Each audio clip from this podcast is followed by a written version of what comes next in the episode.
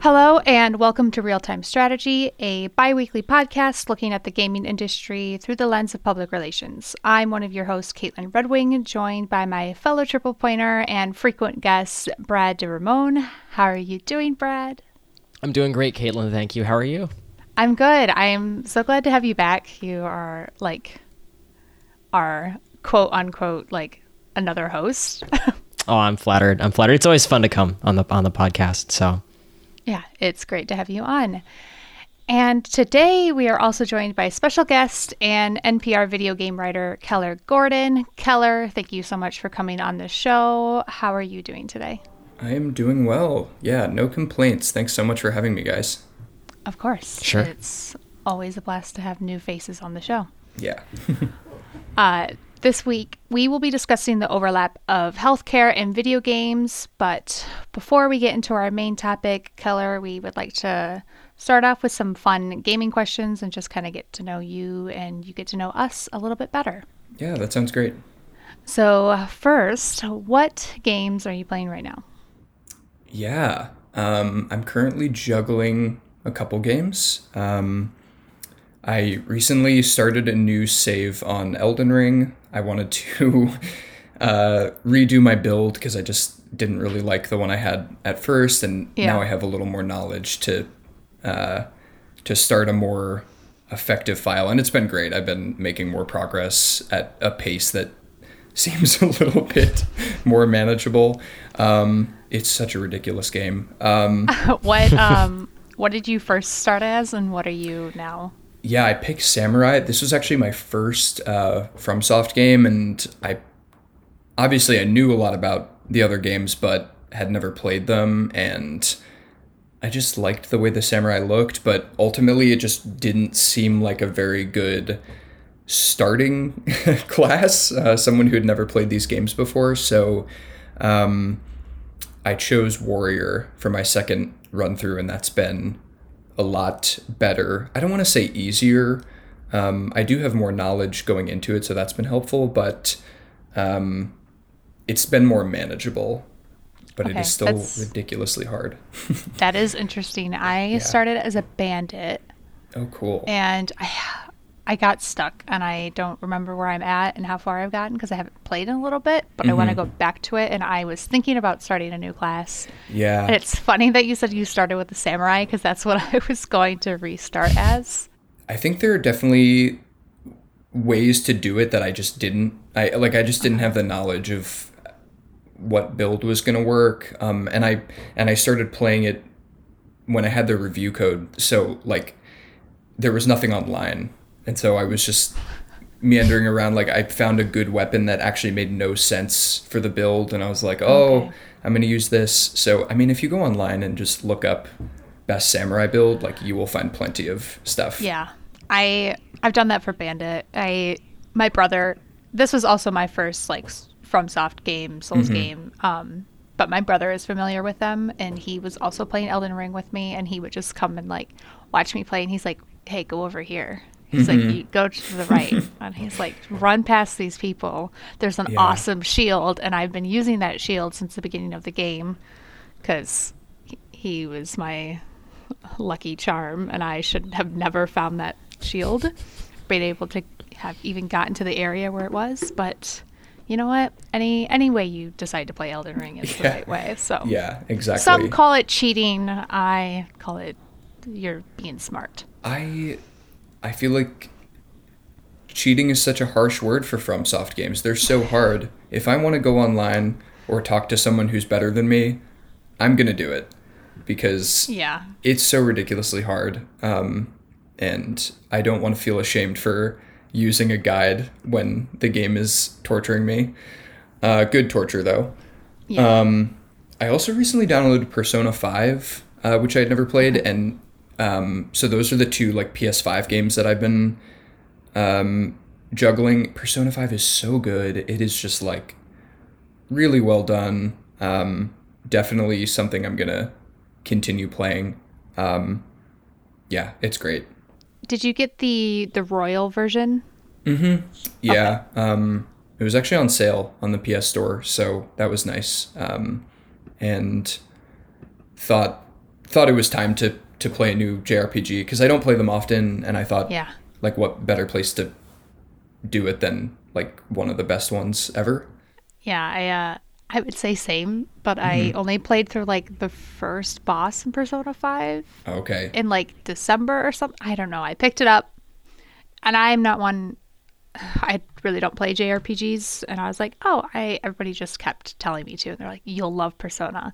And I don't know what it was. I just I played for a little bit and then I got distracted and moved on, which really isn't out of like that's not all that um odd for me. I feel like I play games Yeah. for a short period of time and get distracted and do something else. Mm-hmm.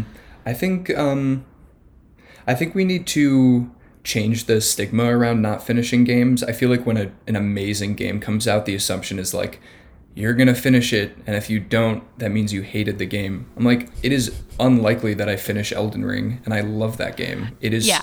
It's so unbelievably hard. Like, I would need to spend more time than I have um, to beat it. So, I, I definitely think there's like a if you didn't finish a game, you you didn't like it, and you're not a a part of that game's community, which I think is just a very silly uh, way of going about gaming discussions.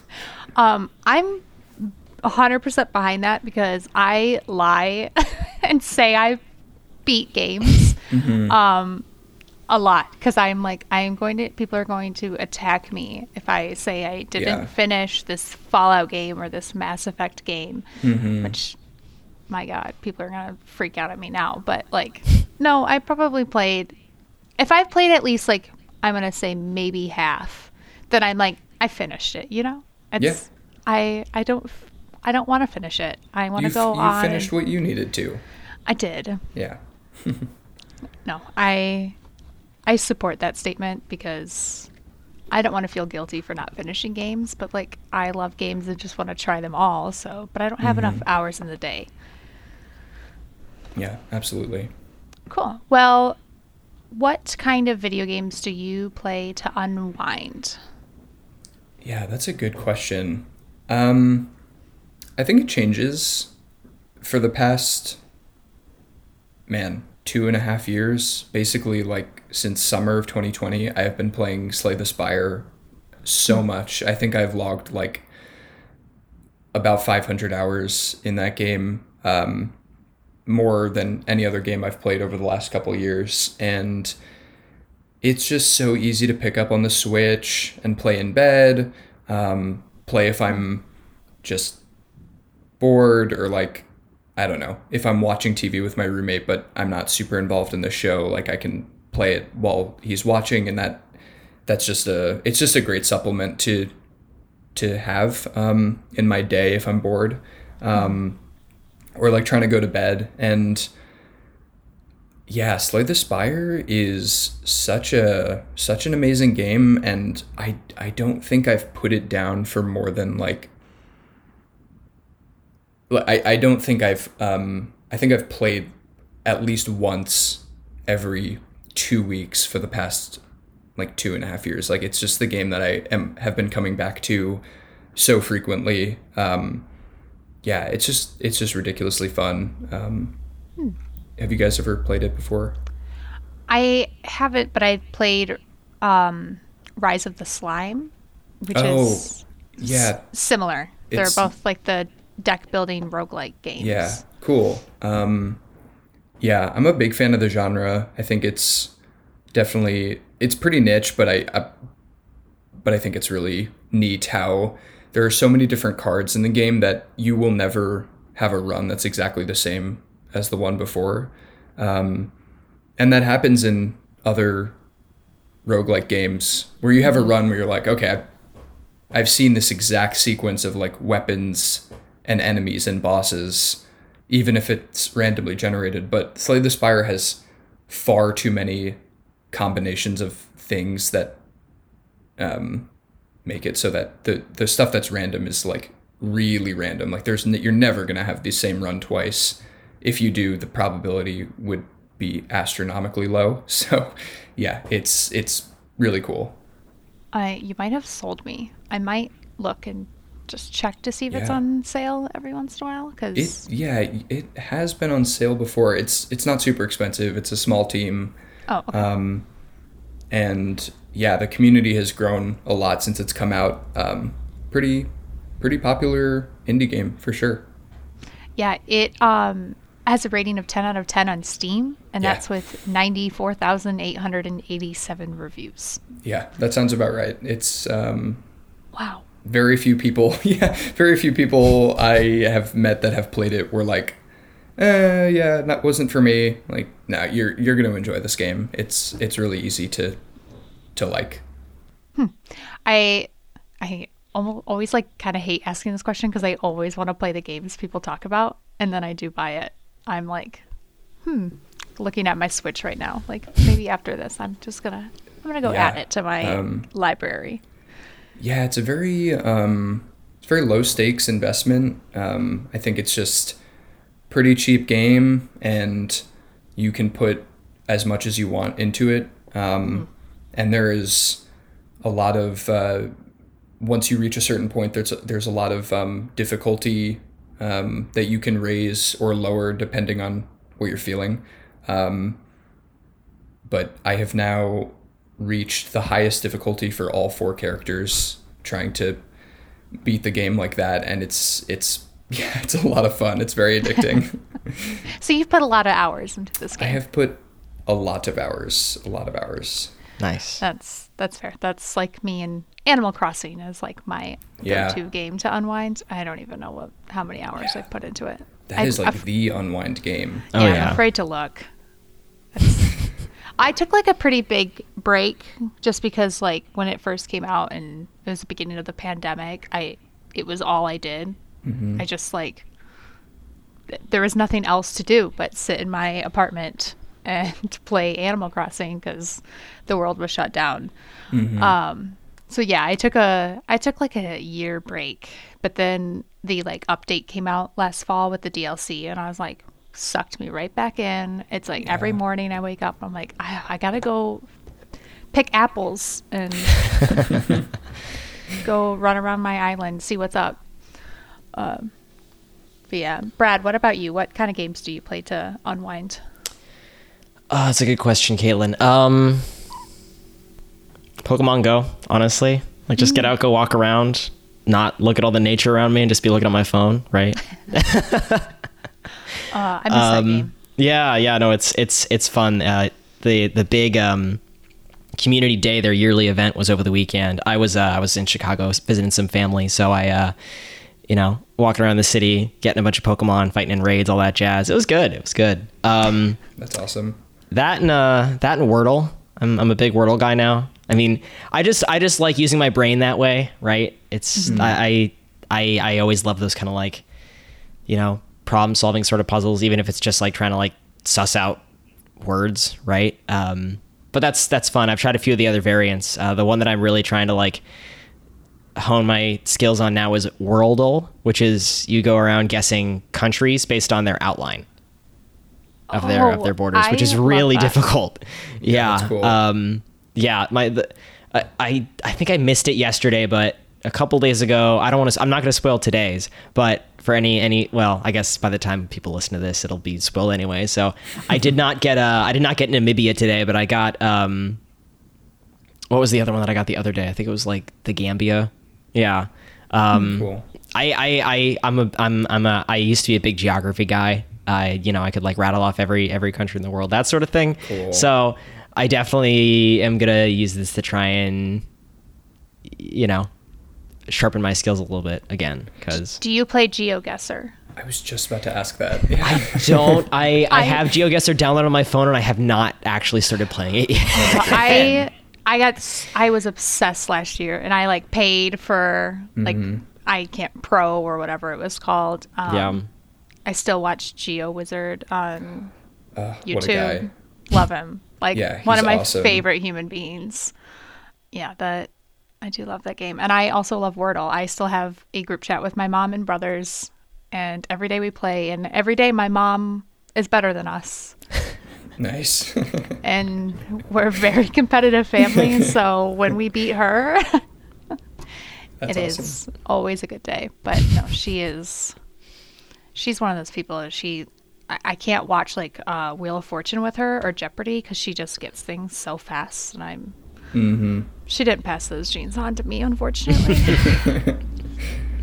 uh, cool. Well, one last question, uh, Keller. What is your favorite game or games of all time?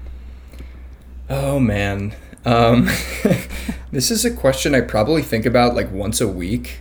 Like, okay, let me let me go over this again and figure out what some of my favorites are. I feel like in no particular order, the ones that come to mind, like Hollow Knight, always pops into my head. Like that game is just Great. like if if you play that game and I don't even care if you don't finish it like like what we were saying before. If you play that game and you didn't like it it's so shocking to me. Like it is so good. Um it is so good. The- the writing is unbelievable. It is just like it, it is one of the most beautiful perfect games out there. Um I mean, I got to throw Slay the Spire up there. Uh, Hades, I was a huge fan of Hades. Again, a lot of these games, I feel like it's a lot of recency bias. Like, I'm gonna uh, be drawn more to the the games that I've played more recently. But yeah, those those three, Breath of the Wild for sure, and then there are a bunch of ones for GameCube and Game Boy Advance that I always come back to, like Metroid Fusion uh, for the Game Boy Advance was like easily one of my favorite games growing up. Um, and Smash, I love Smash in all forms, um, except for maybe Brawl. But I was yeah, gonna. those are- I almost asked. I was like, "Well, what do you think about Brawl?" Brawl. I mean, Breaking my heart, Like- Keller. like my adding a Keller. tripping mechanic. Like, why would you trip in the game? Like, that's so silly. Like, there's never been a fighting game with tripping before. Well, Um, that's what makes Brawl different, you I- Yeah, I think like, there are other different. fighting games where you do trip, but I'm gonna have to Oh, like really? double check that. Yeah, yeah. That's so interesting. Um, yeah, I really liked Project M though the um, the Brawl mod, which is Brawl's graphics with Melee's mechanics. Um, so it- Oh, I yeah, it was it was great. Like it was so good. You downloaded the file onto an SD card and then put the SD card into your Switch or uh, sorry into your um, Wii, and then um, you would boot it up there and like you would have to go to the like Arena Builder um, feature and it would launch Project M and it was like so good. It was like all I played with my friends in high school because we didn't want to play Brawl um, and we're getting a little tired of Melee.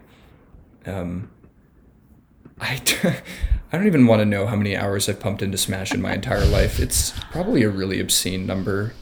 I have I've played a lot of Smash. My brothers compete. Nice. And- oh, that's so cool. It's all they do, and they have like a CRTV still specifically just to play like Smash on it, um, and other old games. They, but yeah, Smash is big in my household, and I used to like it when I when my brothers were younger, and I was I'm older, and I could beat them, and now they are just way too good, and Yeah. it's ridiculous. so I just watch them. Uh, I am a younger brother, and the exact same ha- thing happened to me. My brother would always beat me, and then I played a crap ton in college, and I came back from school and I just whooped him. Like, and it was it was hilarious just watching him get so mad at this at this turn of events for him. Uh, this this family dynamic that completely turned on its head, um, which was pretty funny. Uh, it really shakes up a family. yeah, it does. I was It's a distraught. yeah, it's a Same thing happened- endeavor. Same thing happened with um, Mario Kart. Oh, yeah. I was unbeatable, and now and then my brother, like the middle one, spent so much perfecting and Mm-hmm. memorizing every course and like obsessively, and now again can't play with him because he's just so funny. so good. Every once in a while, I get a win over him, and I hold it over him because As you should. it's all I have left in life. You know, Your siblings, you have to hold things over each other. yeah, it's we're a very competitive family. uh, great. Well, before we dive into our main topic, uh, one quick disclaimer. Triple Point works with many game- gaming companies that may come up on this show, including Blizzard, the Pokemon Company, Gearbox, and more. Visit triplepointpr.com for our full client roster. Well, oh, I guess Keller, we didn't tell you our favorite games because we Yeah, talk about it often. I, I yeah. but yeah, that's fine. We'll after I did our disclaimer, it doesn't matter. Um, I am a huge fan of the Last of Us series. Nice. It's I am always replaying one of them. I am now on the grounded mode for The Last of Us 2 and it's killing me very slowly inside because it's so hard, but I like pain. That's grounded. But yeah, that is my favorite game. Nice. And yeah, growing up, I was a huge Mario fan. Sun Mario Sunshine was my hmm. favorite. Yes, Mario Sunshine, Classic. top tier game. It's I don't know, just the atmosphere of that game. Oh, I yeah. would replay it all the time. And Totally. and then Zelda Twilight Princess. Nice. Yeah, which I bring up every single episode. I'm pretty sure so far I have found a way to bring it up. Uh, Brad, what uh, what are some of your favorite games?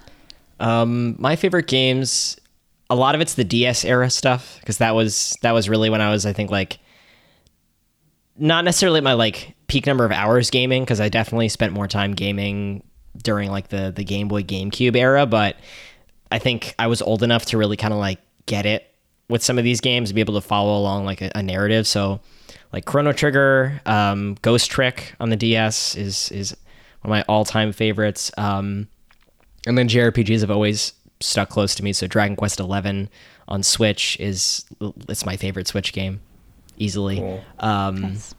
And um, I mean, yeah, those are those are like my three go tos. So That's awesome. Love that. yeah, that. some of those some of those old DS games are magic. they are.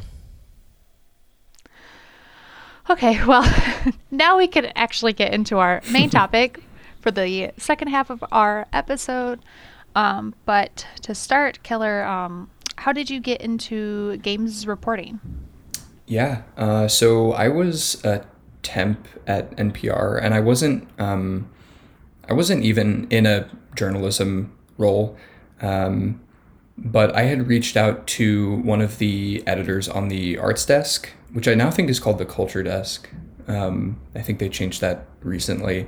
Um, uh, yeah, her name was Petra Mayer. Um, she actually passed away about six months ago. Uh, she was my first editor. She was like a huge part of why I, I got into this. Um, yeah, that was pretty tough, but um, yeah, I'm sorry for your loss. That no, it's o- it's okay. I there there are people at at NPR who were much closer with her and were really affected way more um, ultimately than I was. But yeah, she was she was wonderful, um, and she was a great editor. Uh, learned so much from her, and I, I had basically reached out to her while I was still a temp, and I was like, "Hey, I know you just started a gaming column for NPR. Do you need more freelancers?" Um, and she said yes, and I had a couple pitches for her, uh, which I think if I hadn't, it wouldn't have worked out. So I was very lucky that I proactively um, had some ideas for her, and it worked out. And yeah, I've been doing it for um, almost three years now, um, trying to grow that column as, as much as as much as possible. Um, With uh, my new editor James, who's who's a great guy. Uh, he he is big into video games. He's been playing them for a long, long time. So he's really great to have. So yeah, it's it's um I got into it through through my my my late editor and um have since been continuing to do it and it's it's so much fun just growing video game content for an outlet that is certainly not known for it. So that's that's been cool.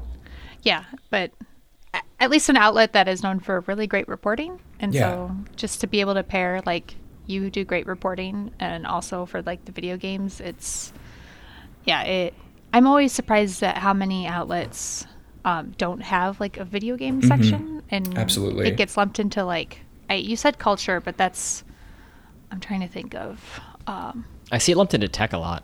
tech. Thank you. I was like, Yeah. what is it? It gets lumped in there a lot and kind of gets lost. And Absolutely.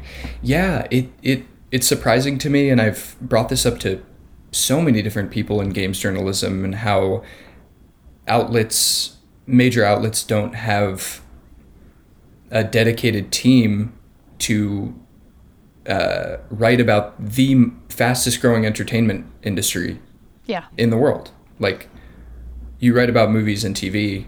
Why wouldn't you write about something that's growing at an even faster rate than those? Um, and I know a lot of it has to do with like just the these older stigmas about video games and uh, you know how they you know they make you violent and like they're scary and you shouldn't you shouldn't sit in front of games all day which you shouldn't um, but you shouldn't sit in front of tv and movies all day. So it's Right. it really is the same idea. There's a lot of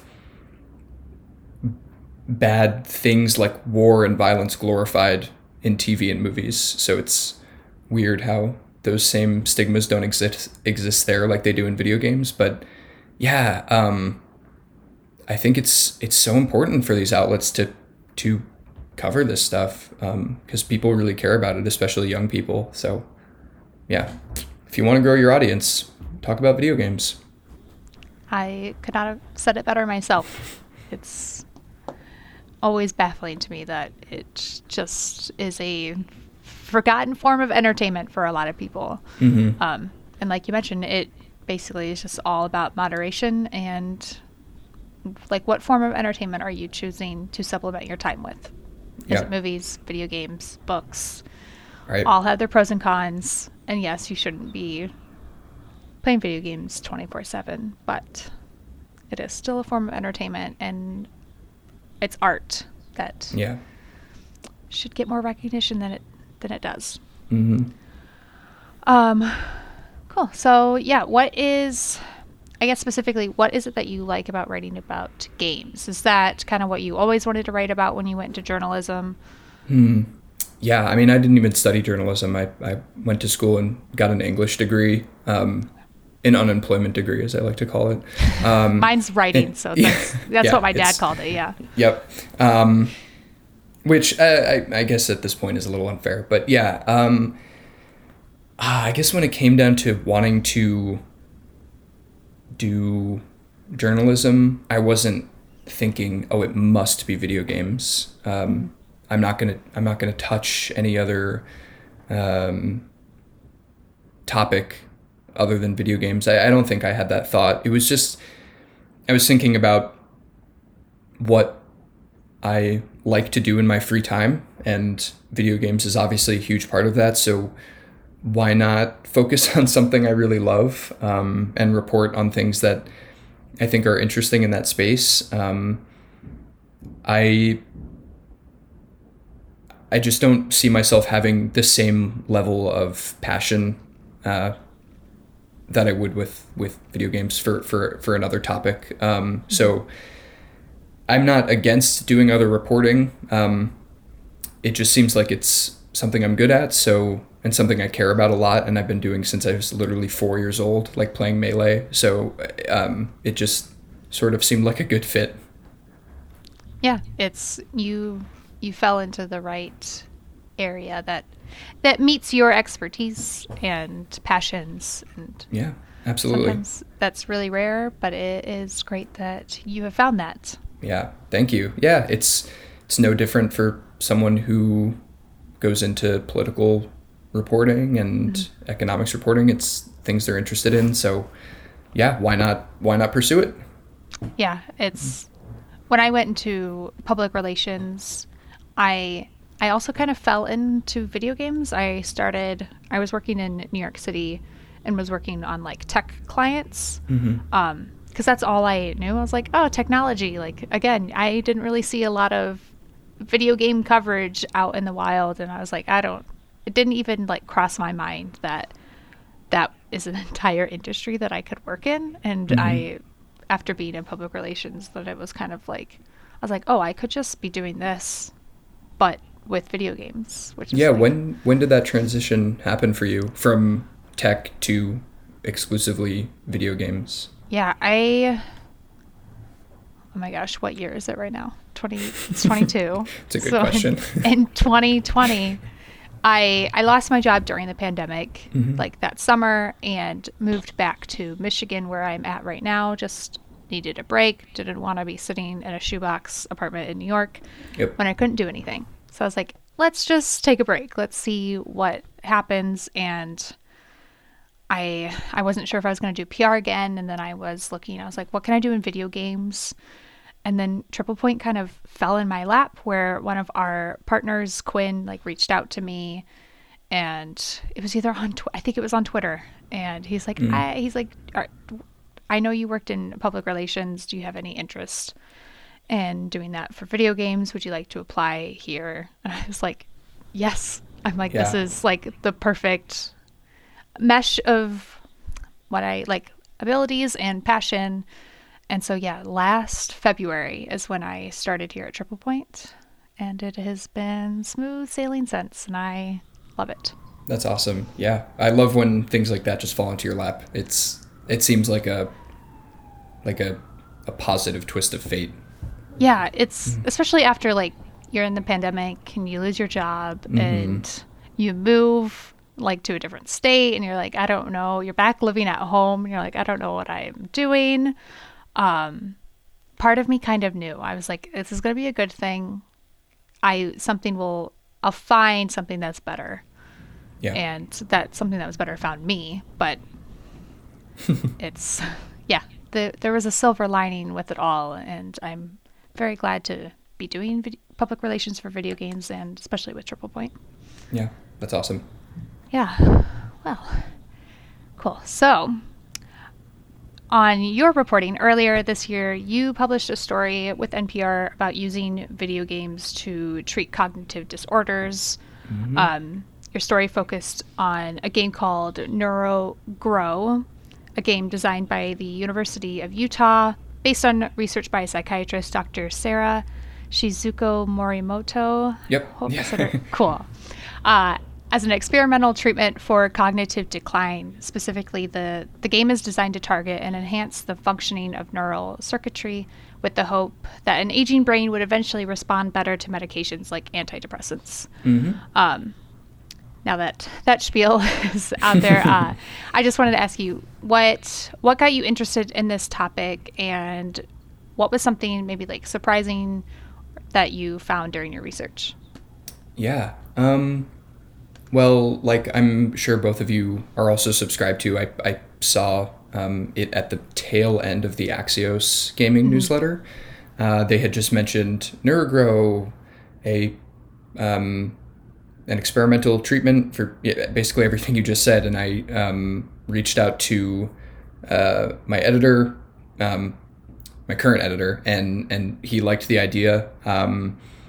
And we pursued it and it, it was a, a story that took a long time there was a lot of different interviews to to conduct with uh, morimoto's um, team well actually i just spoke to her but then also um, the for-profit company which i'm sure we'll get to uh, and then researchers who uh, know more about video games and psychology than I do. So um, yeah, it was it was a lot of fun putting that story together, and uh, it wound up being picked up by All Things Considered. So I got to do um, uh, a radio story for it, which was the first time I've been on the radio um, in in this sort of sense. So uh, yeah, that was just a great story. I, um, something I learned is just that people are actually pursuing video games in a way that isn't entertainment. Um, I mean, I guess ultimately some of the games are still entertaining, and that's kind of the draw of them, which we'll get to. But yeah, I just thought it was neat, like hearing about these people that we don't know about. These aren't these aren't people like Ubisoft or Blizzard or Nintendo. These are teams of people that we have n- no idea existed who are making video games for brains and um, i just think that's interesting and hopefully there's more of uh, there's more to talk about in the future because I, I I definitely think it's it's going to grow. Yeah. Yeah, I I definitely think it's going to grow as well. I know they are still going through trials right now, Mm-hmm. um, as you mentioned in your article. Um, and I know they've seen like significant improvements in brain functions, which is always a positive sign. Yeah. Um, how long would you say this article took from Ooh. conception to publication? Um, I I don't know if I remember the date exactly, but I think this is something that I had pitched like literally in November, like November of 2021, and um, for a series of reasons, like not just how long the reporting took, um, which is a while, but also just delays, like editorial delays. Um, Yep.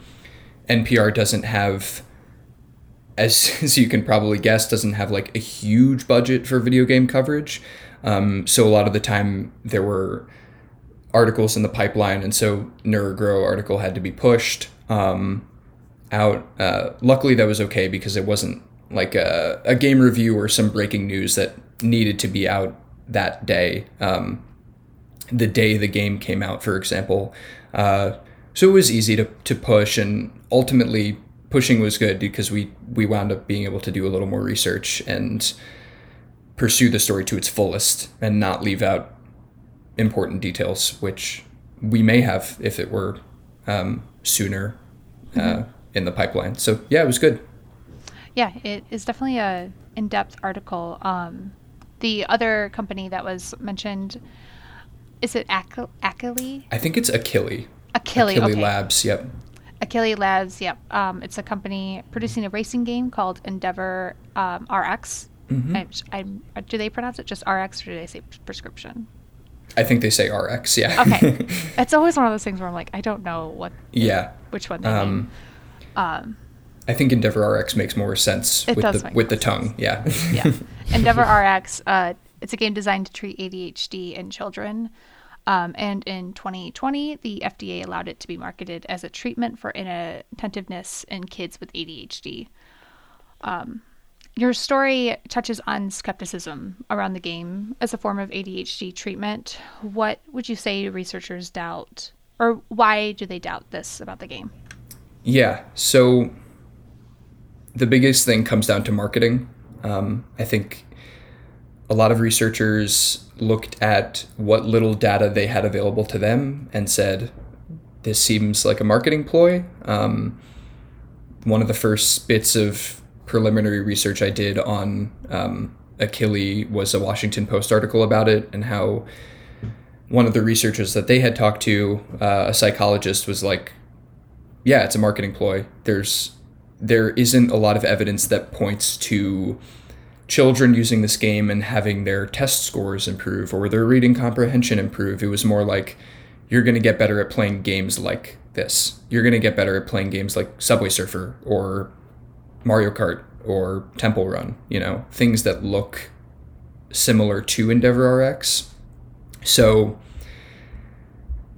that I think is where most of the skepticism comes in. Um, another part of the issue is that these private companies don't have to show us show the public data. They have to you know present data to the FDA and um, the FDA. uh, An important distinction is that they the FDA gave them permission to um, market this game. Um, this wasn't an FDA approved drug, so to speak. Like this isn't like this isn't like um, you know like an antidepressant right that the fda approves and people can get prescribed it. Like you can prescribe this game but um, the fda i don't think has been presented with enough evidence for them to say yes this is a proven uh, treatment for adhd they can market it.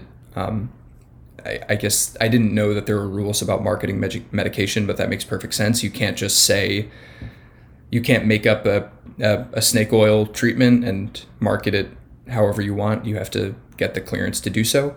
Um, and they got that clearance, but I think, again, some of that skepticism is just how effective this stuff actually is.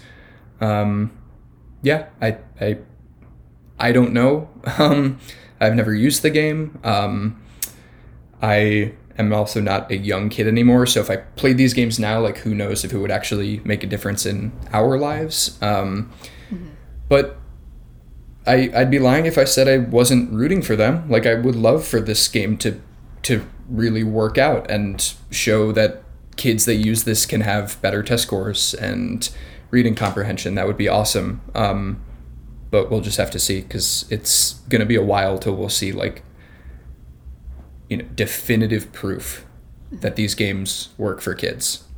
Yeah, and you need it, like the research is basically just in the beginning stages. Oh yeah, it's yeah. you have a Um, very small sample size Mm-hmm. for limited number of games. Like this is just one of who knows how many are being are in like Mhm. trials and being researched right now. It's probably a pretty small set of those. Yeah. I Um, would say so. Um, I think it's when it comes down to medical research, uh, it takes a really, really long time. They need to make sure that this stuff is okay. You can't just give people drugs um, Right. without testing them. So, um, not that this this is a, a a a traditional drug, so to speak, but yeah, you you got to make sure that this stuff is okay for people to use and isn't a marketing ploy. Yeah, and I think it's a very fair assumption to be wary of these types of yeah, um, alternative forms of medicine because it's we're all familiar that these like marketing gimmicks do happen all the time, especially when it's like, oh, try this snake oil medicine. And it's like not FDA approved, but Yeah, exactly. it's- you want to lose weight, take this weird supplement. We have no idea what's in it, and we're not going to tell you. Yeah. It's everyone is used to being fooled by things, and like you mentioned, I think it's just it'll come down to research once we have more and we can see the effects of these types of games on children and I mean beyond children. Um, but yeah, it's recently Axios also reported on Akili. Um, they recently announced a partnership with Roblox to Yep. allow Endeavor RX users to get rewards in Roblox. Um, this is it's I I mean huge. If you're any Yeah. partnership with Roblox is Yeah. kind of astounding um, and is a large indicator that there's like a lot of enthusiasm around technology that's used for health reasons, especially when it comes to video games. Um, this partnership will be tested this summer, allowing the game to be digitally connected to Endeavor RX. Children will unlock badges, pets, and avatar customization options, along with other rewards for using the medicine and hitting key milestones. Um, yeah, I guess it's just do we think we're going to see more of these types of partnerships with smaller companies? Um, what do you think this says about like the state of healthcare and video games? So, without going on a just a huge like, just going on a huge uh, speech about this, I, I I do think there are going to be more partnerships. Um, I I think with things like VR coming out and like you know more advanced VR coming out, like medical video game treatment is going to be a thing. I have no reason to believe that this won't slow down. Um, uh, um, or sorry, I have no reason to believe that it will slow down. And I just think it's like there there are so many different ways to go about this, and there's a lot of money to be made. Um, and there's a lot of kind of scary stuff too. I, I like a company like Roblox, which has a history of uh, not treating its users kindly um, and very unfairly. Uh, I'm I don't know if you guys have seen the um, the People Make Games YouTube channel. They the the guy put out a video that was just a two part series on Roblox and how they are a like really just not a, a, a great company um, and they don't um, yeah they they misuse their their users and kids are tricked into thinking that they can make money making video games on Roblox and they won't ever see a penny of that. Um, so I think partnerships with these companies is a little frightening because suddenly Roblox can start saying to parents who are skeptical skeptical of this company um, and this game when they see inappropriate content on Roblox, they can say like, "Oh no, Roblox is awesome because look, we're partnering with a, a company that makes a game to treat ADHD. Oh, How could we possibly be, uh, you know, a toxic community or a toxic company?" Uh, when in reality, when I hear things like, "Oh, there are rewards and avatars and new skins and like," I do I want rewards as a part of medicine? Like I don't know if like that just seems a little bit that seems a little bit sketchy to me is like suddenly you're being rewarded in game for using Endeavor RX through Roblox. It just seems like a, huge stretch. Like your your child's impro- uh, attention is going to improve because they're using Roblox. Like that alone just sounds so ridiculous. Um, and I think, yeah, it, it it just seems like really a fast and potentially uh, dangerous um,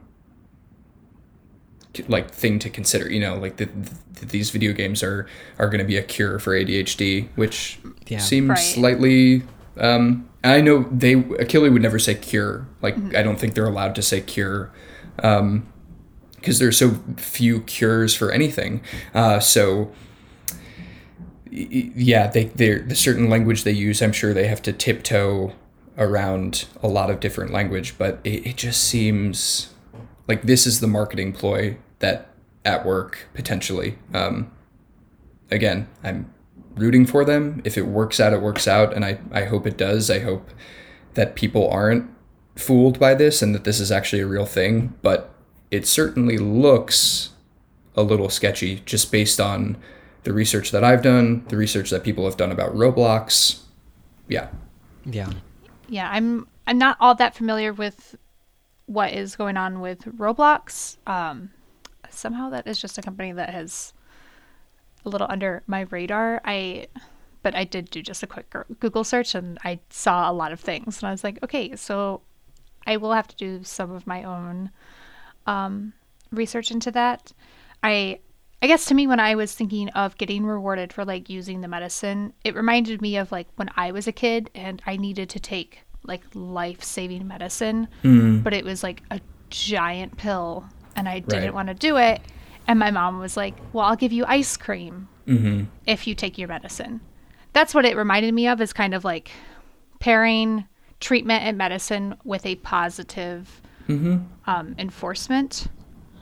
But you I, yeah um i think that's i don't want to i don't want to use the word spin because that makes it sound like it's nefarious um but it but that is a positive way of looking at it is like you are improving your your attention and as a result you get rewarded with in-game items uh, you know exclusive items for using these uh, for using this game um, so that makes sense to me and and the the comparison you made makes perfect sense uh, um, a child needs to take medication.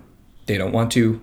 Um, we'll give you ice cream. We'll go to six flags whatever if you do this. So like that that that makes sense to me. But um, it seems like in this case you know you have this huge company these two huge company like multi like billions of dollars coming together uh, to create something. And it, it seems uh, a little more complex um, than a reward system for getting kids to use medicine yeah. or to take medicine yeah.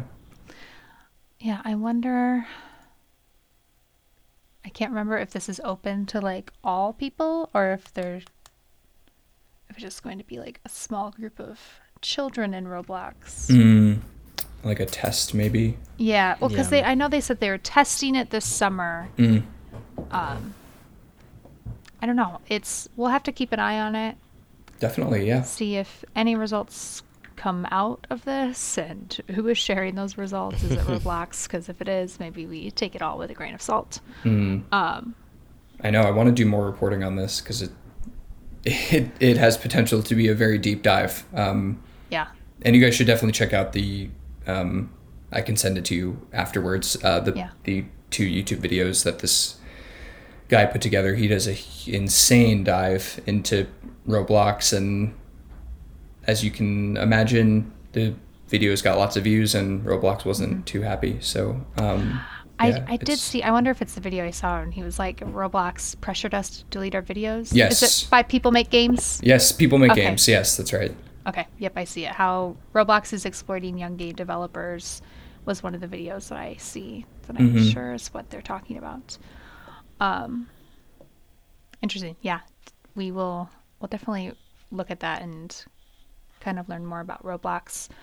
Um, for Akili, though, I where they are also working on a couple other things. Um, I know they've reported positive clinical tests involving autism in children, as well as depression and multiple sclerosis in adults. It is also in trials to use um, this kind of game to treat brain fog that comes from long COVID and chemotherapy. And that really stood out to me. It just, it's one of those things where it's like, when you read it, it's like, oh, that makes sense to treat something like brain fog, like brain fog with video games. Totally. Um, because I'm like, I'm just thinking of myself. It's like after I've had a long day and my brain is just like mush and potatoes, I just play like puzzles on my iPad Mm-hmm. and it's like it's sort of it's like mindless but at the same time is really helping with like short-term memory um cogn- other cognitive skills and it's just kind of like i almost want to say it's like massaging your brain in a way it's just like it's relaxing but kind of helps your brain build up these functions again Yeah. and so many video games use puzzle mechanics. Um, but yeah, it's long COVID is something that we are all conscious of. The the CDC recently stated that one in five COVID survivors between the ages of 18 to 64 and a quarter of those 65 and older will develop long COVID symptoms some of those symptoms is brain fog, fatigue, and depression. And there are just not enough occupational um, rehabilitation and like speech and pathology therapists in the country or the world to treat all of these people. So any kind of like um, medicine that can be virtual or use certain technology is just one cheaper and 2 easily accessible for mass groups of people.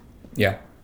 Um, yeah, that makes sense. I mean, not everyone has access to like a doctor at all times. Um, and it costs a lot of money. So yeah, it, um, I hope that video games can play a role. Um, I don't even know if we'll call them video games. It's hard to say because it's like, at what point does a video game become uh, something that isn't entertaining? Uh, at what point is a video game a program or um, medicine? It's like a weird line um, that we might have to draw at some point. Um, with Akili's game with Endeavor RX, uh, looking at some videos of it and doing some of the that research. Uh, yeah, it's hard to tell. Like where does where is the line drawn between game and treatment? Um, kind of hard to say. Yeah, Yeah. I I know NeuroGrow. They specifically stated. I think it was the doctor, and she mentioned like it's not an entertaining game. Mm-hmm. No, it's not. It's that's not the purpose of it. yeah. Yeah, it's uh, it's interesting that you bring up the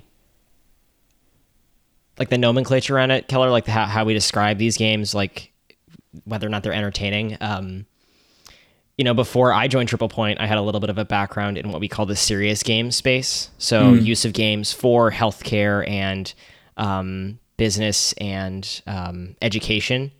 And you know, they they use the terms entertainment games versus serious games. So use of games for serious applications, and those games can still be entertaining. I mean, the whole point of it, the whole point of gamification is to, um, you know, introduce um, an interactive element, um, something that people can get more engaged with, information, or um, you know, to as we see in in, this case with uh, Endeavor RX treat different different um different conditions people have. Um, you know, those those can still be entertaining, but it's not necessarily like the main point of it, right?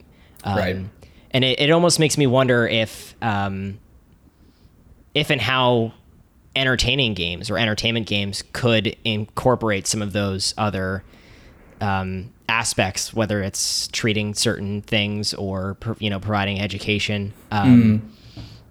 as kind of a secondary um, a secondary role. Eh, you know, kind of a, a, on a flip side of uh, a serious game being entertaining, yeah. just just in its right. design. Um, I'm glad you brought that up because one of the psychologists that I spoke to who has like a he's been playing video games all his life and he has sort of had a uh, had a focus on it in his psychology and had said like it's really hard for us to look at the data that companies might present to us um, as evidence because people use games now to treat depression even though they're just normal video games like mm-hmm. people who are having trouble getting out of bed in the morning might think you know what i'm going to get up and i'm going to play elden ring for like three hours right and i'm going to i'm going to play something that will get me out of my bed and e- even if they're not consciously thinking of it, they're just like, I'm going to play Elden Ring. I'm going to be maybe not in the best mood for the entire day. I, am suffering from this mental illness, but it will certainly help um, if I'm playing video games. So it's kind of hard to be like, this video game treats depression, period. It's like, well, mm-hmm. video books, movies, TV, like they, I, I've certainly had my moments of you know, in when it's super dark in January at 4 p.m., I'm like, God, I'm just like really miserable. I'm gonna throw on Schitt's Creek because it's what makes me happy and I like watching it. So it's it's sort of hard to tell. Like I'm I'm not I'm not thinking I'm putting on Schitt's Creek to treat depression. It's like no, I'm turning it on because it makes me not think about what's making me sad. Um, yeah. So it's yeah. It, I'm glad you brought that up because it's kind of a weird thing to define, mm-hmm. I suppose. Yeah, I mean, I, I, you know, I think that, I, I think you're exactly right that like, really any form of entertainment that people, you know, can can take joy in yeah. in, in experiencing. Um, you know, there's there's a ton of value in that for for treating, you know, various mental health things. I mean, like, you know, if I'm if, you know, I'm getting all worked up, my anxiety's bothering me, and like I just need to like step away from something and like just not not deal with it for the moment. Like I could do something else, get my mind off of it, whether that's yeah. you know watch a show, play a game, and feel better, and come back to whatever I was doing in 20 minutes, and absolutely, you know, feel feel better about it. Um, right. It's uh, yeah. I don't I don't think necessarily you know you're right. It doesn't have to be like you know, I'm not gonna go to my my my doctor and he's gonna say like all right, you know, in addition to whatever medication you're taking for XYZ, I want you to play 20 minutes of um, like Sonic Colors every day. And I'm like, right, can I, right. and, yeah. and I'm going to sit over here and say, can I play 20 minutes of Sonic Colors any day? Um, yes. No, it's a great yeah. game. I, I, I beat that one. Um, big Sonic guy, but, um, nice. you know, I, uh, yeah, I, I, I, I think, I think, I think kind of where the distinction comes in is like, at what point is a game designed to do that? Mm-hmm. And are there any design considerations that games can take to have more, um, you know, healthcare, or other serious applications? Uh, you know, uh, just just in in in my work at Triple Point, you know, we um, one of the clients we work with is CCP Games, and they do a lot of work in citizen science, which is another side of the serious game space. Cool. Um, you know, researching COVID nineteen in Eve Online. Um, they had some ridiculous statistic like 330 years worth of research that they saved scientists just by having people do a mini game basically where they where mm-hmm. they you know map out uh, cell graphs um, from from uh, covid data i mean it's that that's intentional design right there to like you know have games be more than just a piece of entertainment um, and i wonder i mean there's got to be a way to do that with with healthcare there's got to be a way to mm-hmm. do that to more specifically you know, treat treat conditions like ADHD or depression or anxiety. Um, and uh, yeah, I mean, I, I, I guess I guess the question is there like, what's the incentive for companies to do that? And you know, maybe mm. I, I'm I'm just more of an optimist in in general. So like for me, when I look at this Roblox thing, I think like, okay, well, this is a big company who's in the entertainment game space that's paying attention to this. And yeah. is you know is giving it um, giving it a platform. So you know, hopefully, if if it goes well, other companies would consider doing you know healthcare game projects or being able to incorporate that kind of stuff into into in, you know into their games because I mean people put so much time into games like you mm-hmm. know if if if Slay the Spire had something to treat whatever and you're already playing 500 hours of it then I know. you know yeah. that it's it's you if know, it treated anxiety and depression, I would be like the happiest person in the world. I mean and it, and it already does right like Right. It's like I was I was just almost inexplicably inexplicably very anxious last night and I was just like Yeah. really struggling to calm down. And I started playing Slay the Spire. I was like, I can't turn on Elden Ring. I don't think that's the vibe right now. And Yep. uh, I turned on Slay the Spire and like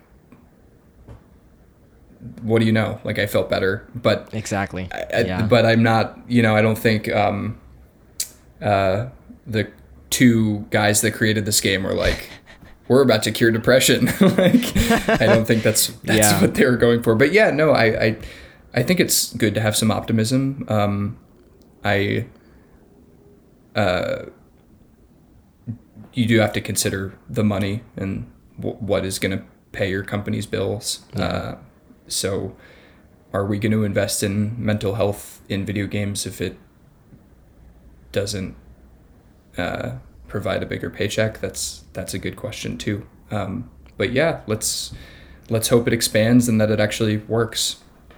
Yeah, I yeah I definitely think it's there are like two different buckets and what Brad mentioned of like some intentional designs in video games where a lot of this research will come down to like games that are intentionally designed for healthcare reasons and mm-hmm. then also like research into like yeah what is slay the- someone who's anxious and they're playing slay the spire is that actually bringing down your anxiety?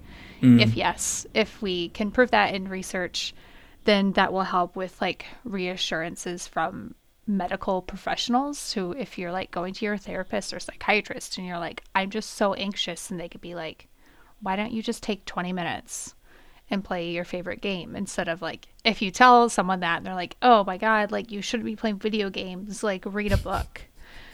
Um which i'm not saying i'm sure psychiatrists and therapists i i'm not saying they think that way. I'm not sure what the general consensus is in that field on video games but even just like public perceptions of video games can help with like parents whose children want to play that and if they're feeling anxious.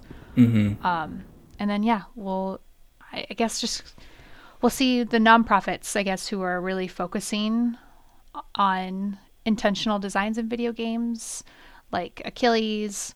Um, and then we have there's another nonprofit that i know about that's actually based he, um, in ann arbor michigan called gamers outreach.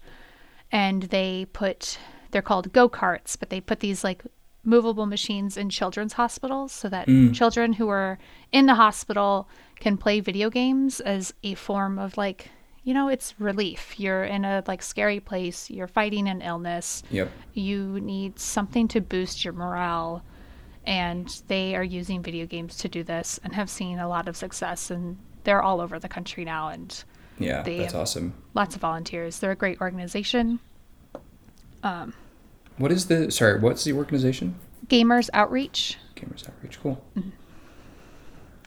Um, cool. I'll definitely look into that. yeah i i'm a big fan of their work um but yeah it's this is an ongoing conversation and i'm sure we'll we'll see more from Akili and all these roblox Yeah, totally. research from endeavor um yeah and who knows maybe in the future things will be very different and we'll be go seeing the doctor in vr and like here Yep. play this game and you click on it and you spend 30 minutes playing it and they're like okay cool you're good Yeah. uh it just it's very interesting and we'll see how it goes Yep. Well, thank you, Keller, so much for joining us. I this is I guess we can wrap up. We've had a pretty long episode. yeah. Um, I'm so sorry if I was rambling on a lot No. of things. Thank you. you. I learned a lot from this discussion, and I'm really glad you joined us to talk about Yeah. this. I'm so glad I could come on. Thank you so much for having me. I don't know if we uh, were able to get to everything, but I know we've been on the phone for a while. yeah, I, I was like, we, d- we didn't get to everything, but we kind of touched on the other things we were yeah. going to talk about, so that's all right. But um, where can people find you? Oh, uh, you can find me on Twitter. Uh, my handle is kelbot underscore. Um, yeah, that that's that's pretty much it. Well, and Uh, you're and- and NPR. yeah, and uh, rejoin the game uh, on NPR. It's we've got some really really awesome freelancers that are putting in a lot of work to to expand NPR's coverage. So yeah, check it out. Great. Uh, Brad, where can people find you? You can find me on Twitter at Brad De Ramon, just my name spelled out B R A D D E R A M O N. Kind of fast there, but um, you could also just look up Triple Point on Twitter, and I'm probably one of like the ten people they follow. So I think we I follow will wear more that people badge. With, oh no. I, I know, I know, I know, but I'll uh, I'll wear that badge with honor, right? Um, Uh, Cool. And I am on Twitter at just at Kaitlyn Red Wing, also a handful, but you can you can find me. Um, you can find the podcast at Real Time Strats, and if you have any thoughts or want to be a guest on the show, please email us at podcast at triplepointpr.com. We are always welcome to your thoughts. Thank you so much for listening, and thank you again, Keller, for joining us. Thank you so much, guys. This is awesome. Bye. Bye.